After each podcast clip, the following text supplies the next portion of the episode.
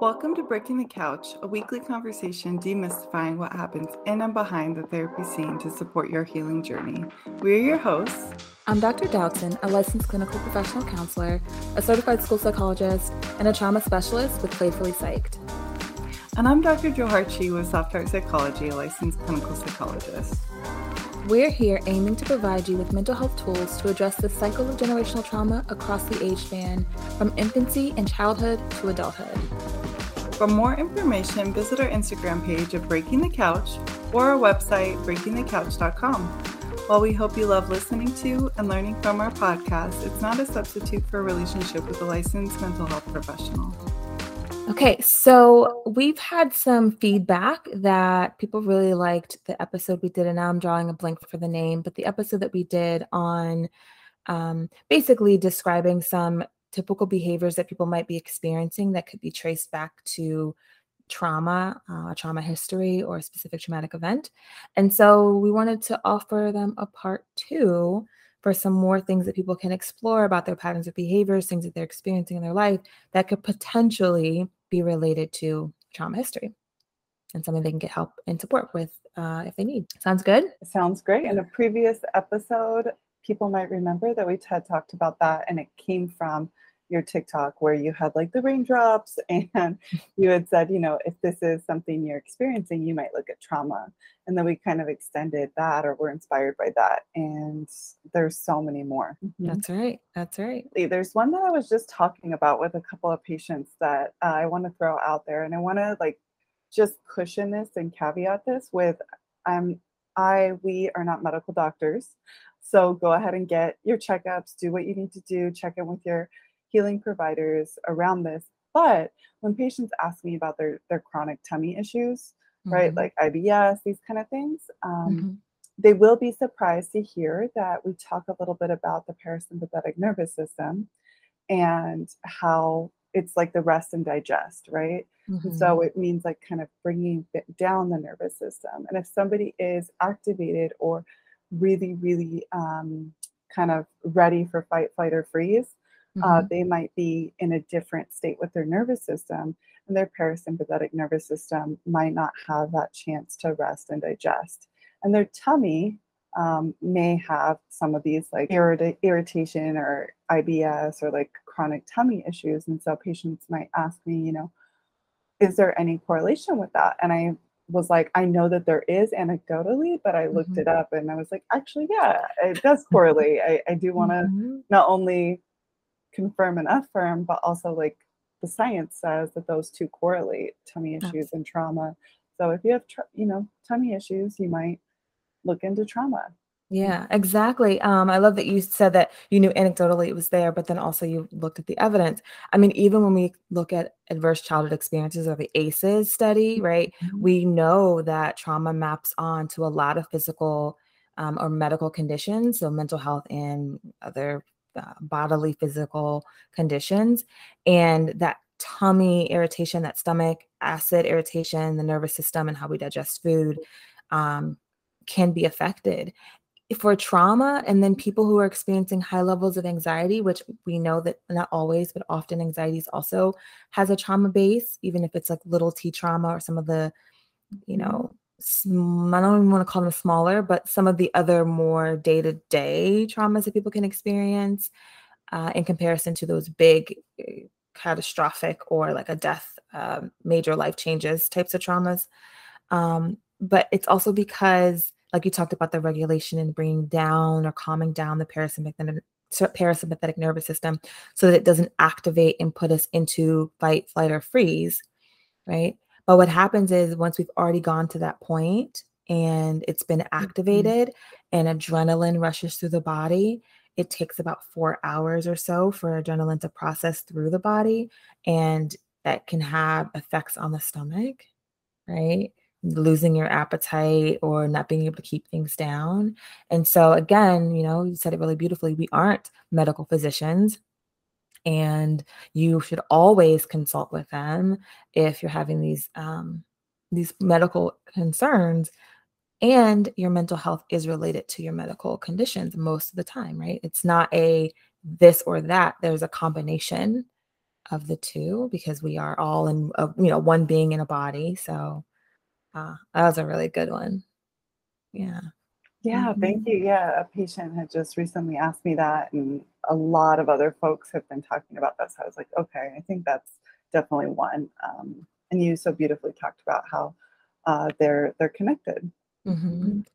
I think just as you were talking now, I did have one that popped up for me, and it's related to the little ones, the children. Um, but I am usually fascinated when um, I think that we as adults or parents don't think about the little t traumas that we think are little t traumas because a child is really young and so they're not going to remember it or um, it's commonplace that happens. So, for example, when when parents or you know caregivers fight with one another or argue, whether it becomes physical or it's just a lot of yelling, um, or there's separation and reunification and separation and reunification, like back and forth between those breakups. So, like break up then make up, break up then make up. Um, and a young child, infancy, toddler, preschool age, is seeing that and living that that has a direct impact on their can have a direct impact on their development in their social emotion development they're um, more likely to have early childhood anxiety and then later anxiety and this is rooted from the fact that we actually look at those par- parent breakups and reunifications and breakups as trauma that's an early adverse childhood experience and people don't think about it and so when we think about the old adage like stay together for the children, right? It's like we can I mean I'm always reframe reframing things for people so you can see like what does this really mean? It really means traumatize our children. Right? Like it really means because it's staying together for them, but we're not working on the harmful or toxic things Mhm. within our relationship only just means that we're going to stay together in a toxic environment and let our children or our child grow up in that right? And so that's going to have um, an impact. So if you are listening to this and you're an adult and you're thinking back to, you know, maybe your parents were breaking up, making up, breaking up, making up, and whatever that looks like, um, it could be related to symptoms or things that you're, experiencing in your life now. It's another trauma. Yeah, we hear that one all the time, right? Folks will be like, oh, you know, not that much happened, but I did see this constant, um, like you said, like leaving and then reunification, leaving reunification, um, or like the verbal part of it, even if somebody didn't like uh, physically abandon, right? Mhm, So we hear mhm. that all the time and the way that that shows up for people later on. And then, but even currently for children and babies, like kind of how it shows up in in ways that they're eating or ways that they're in school. Um, so we could see it now, we can see it later, definitely. Mhm, mhm. Yeah, there's I mean, we can that's a whole other episode, but Mhm. how um psychological and social emotional needs of young children are manifested in their behavior and their appetite, eating patterns, sleeping patterns, you know. So when we so yes, you know, physicians are going to ask about um what's the child eating, what's going on at home. They're going to be looking for some of those, you know, medical environmental things. However, we are also looking at those relationship structures, like what's happening in the child's life that could also be influencing um, that the cranky baby or the crying and all that stuff too. So like they're all equally important. Absolutely. Yeah. And that kind of makes me think of another one, and it's inspired by some of the work that you were doing um, years ago and the stuff that we find ourselves talking about all the time is where, you know, if, if you find yourself in a stuck place in therapy, if Mhm. you find yourself in like a gap in your your progress in therapy, you might want to look at trauma. Um, and Mhm. why I say that is because um, we've talked about different cases where the case was conceptualized in a way that just looked at some of the superficial stuff, um, some of the stuff like you know um, how the person is behaving or ways that they're showing up in school, and not necessarily looking at their history. Um, and and with that, we learned that okay, let's bring in the scope of trauma, and now uh, the whole case is conceptualized differently. And so what that means, I guess, is that if you're feeling like you're working with your therapist for maybe a year or two years and your anxiety persists. Maybe it shows up differently. Maybe you don't have panic attacks like you did in 2020, but mm-hmm. maybe you still have this like lingering worry and you're like, what is this? And you mm-hmm. and your mm-hmm. therapist have never done an ACEs, like Dr. Dotson just explained the ACEs. Like mm-hmm. you and your therapist have never talked about your history or your, um, you know, different things that happen to you um, physically, sexually, emotionally, and and those are kind of just things that are unspoken in therapy mm-hmm. um, i would encourage you to look at trauma and, and see if that's something that is missing in your therapy mm-hmm. yeah and something that you'd be willing to explore with a therapist mm-hmm. right because i think this is really great that we're kind of highlighting some of the things that can be traced back to trauma uh, and giving people the language for that because i'm all, often reminded that even though thankfully the stigma surrounding mental health and therapy is decreasing somewhat in the United States. There's a big push for people to get mental health supports and to talk about it. So that's really great. And I think that there's two categories, and maybe there's more, but I'm highlighting two right now, where people will over pathologize trauma and like mm-hmm. yes there are little t traumas but like they'll use the word the word has become so mainstreamed that they'll be like, um, I was sitting in traffic and oh my gosh, that was so traumatic. Right. And it's like, okay, like, was there a major car accident that you saw? Like, what, you know, what are some other things that was happening that made that traumatic? Um, but it's just one of those things that becomes overused. And so there's that category. But then there's also the category of people or the way that's used where you only think about was I physically assaulted? Was I, did I witness something horrendous happen? No, no, then I don't have trauma. That happens all the time. Yeah. and so then they come to, if they are coming for treatment, right? They're gonna, you're coming and you'll say, I'm struggling at work. It's always an example. Like, I'm struggling at work, mm-hmm. or I just had an argument with a friend, or um, mm-hmm something like that right and they're mm-hmm. just set focused on this is the presenting problem or whatever and so you know sometimes therapists you know we will just okay that's what you presented with um, now myself and you we do a trauma assessment. Like for every case you come in you come in and you say oh i'm looking for a new career. Okay let's just do this trauma screening. That's all i want to know right? Just right kind of right. that's not applicable but let's just do the trauma screening and see what comes up. And we do that because in talking about the ACEs, with the original ACE study, um, it's a score that maps onto those medical and physical conditions.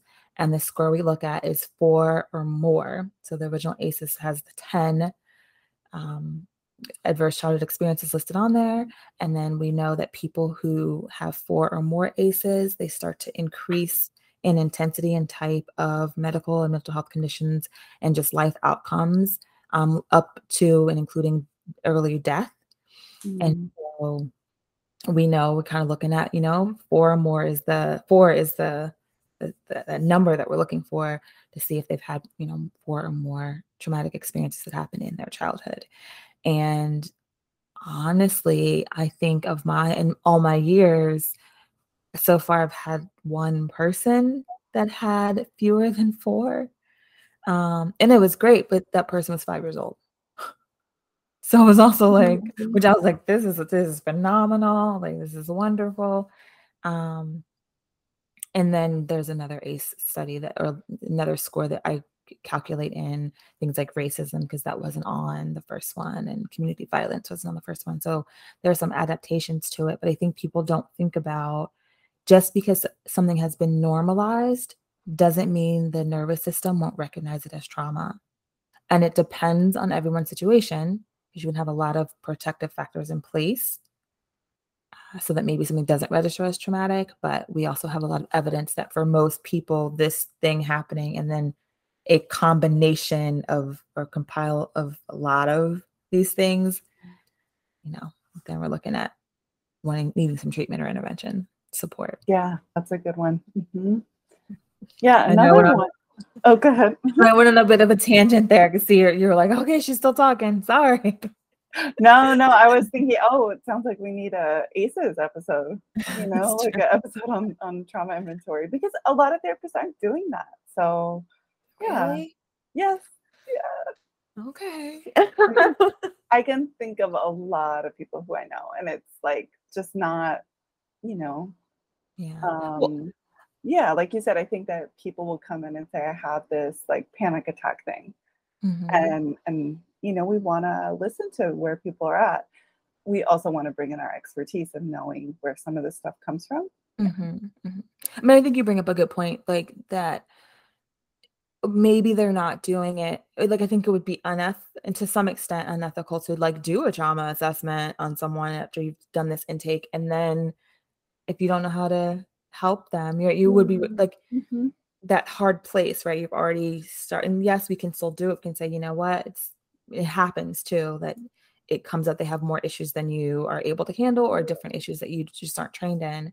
But I just wonder if um, sometimes people don't do it because they're like, I don't, I wouldn't even know how to start there.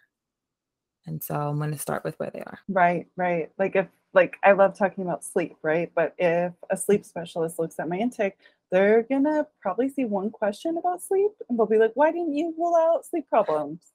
Um, so Right. that's just not my scope, even though I appreciate supporting people around sleep issues because it relates to trauma recovery too. So yeah. Mhm, mhm. Exactly. When we specialize in something, we f- focus our intake on making sure we've gathered that information. So that's right.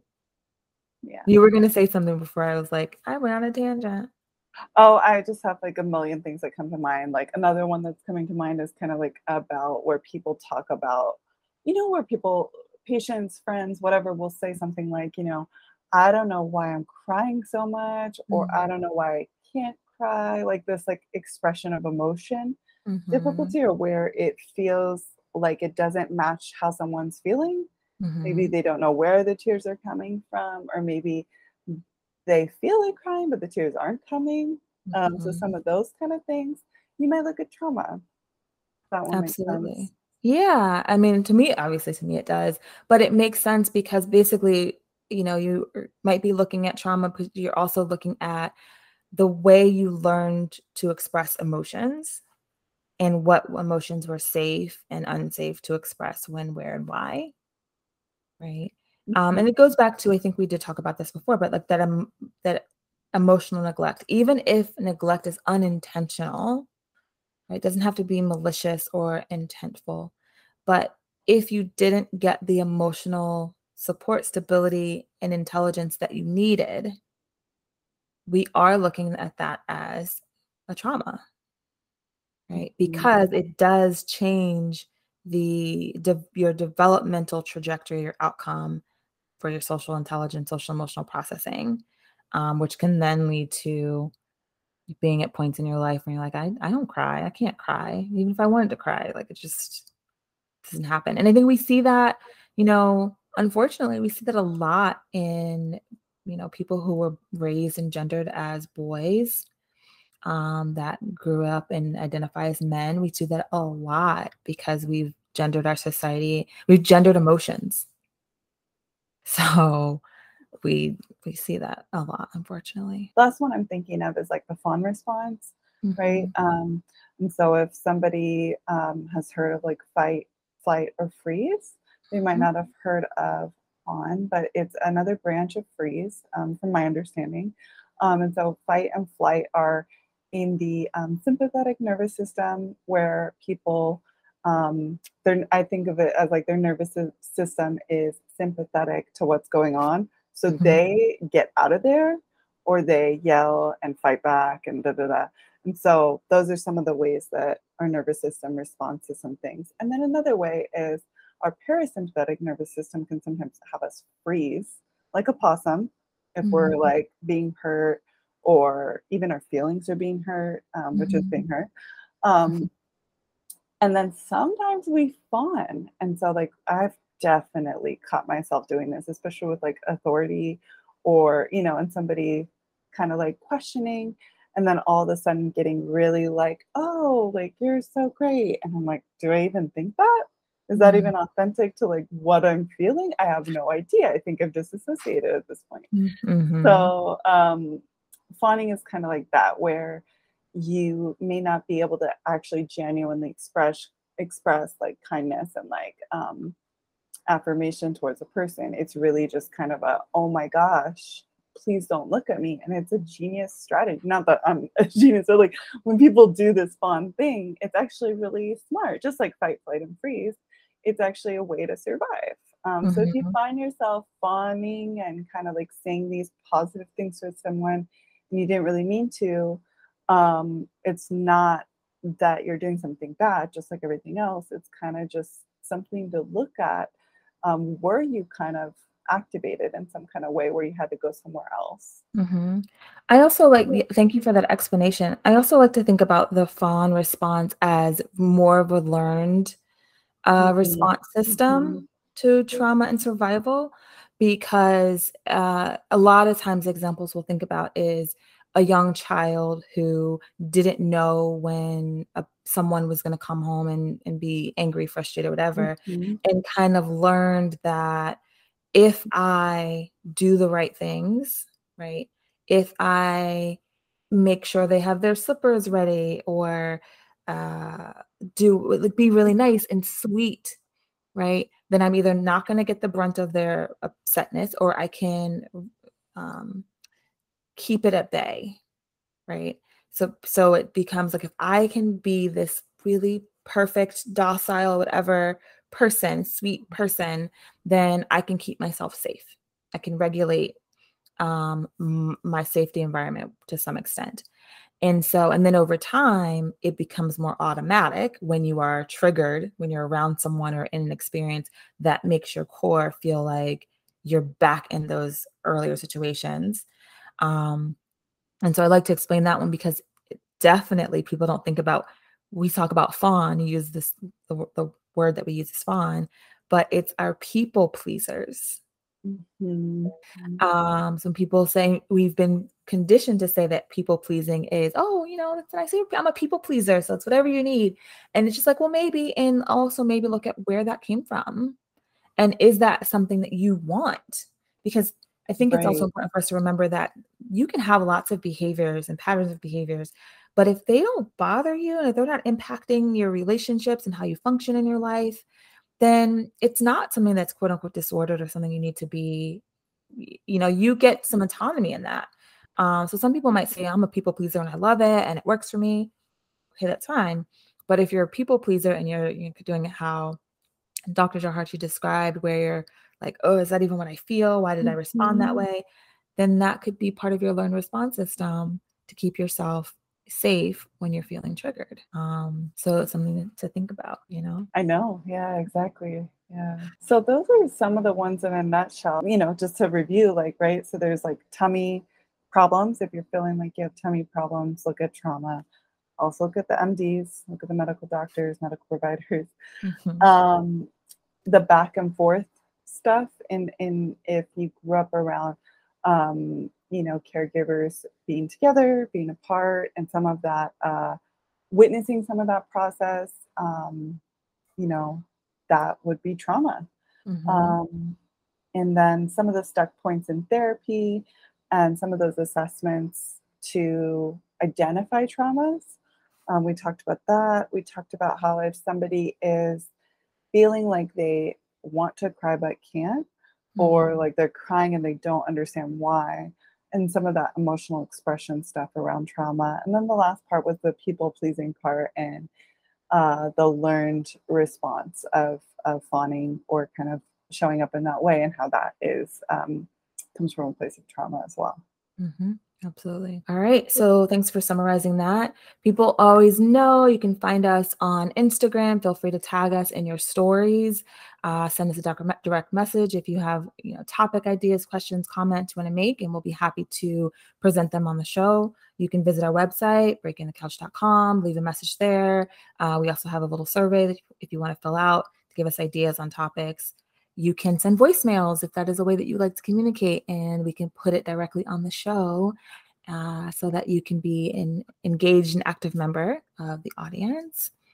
Uh, and then there are bookshops. So when we do mention books on the podcast, we have a bookshop that's always going to have links to the books. And then buying from that bookshop, although it's probably a little bit more expensive, does give us a tiny little kickback so we can help produce more episodes.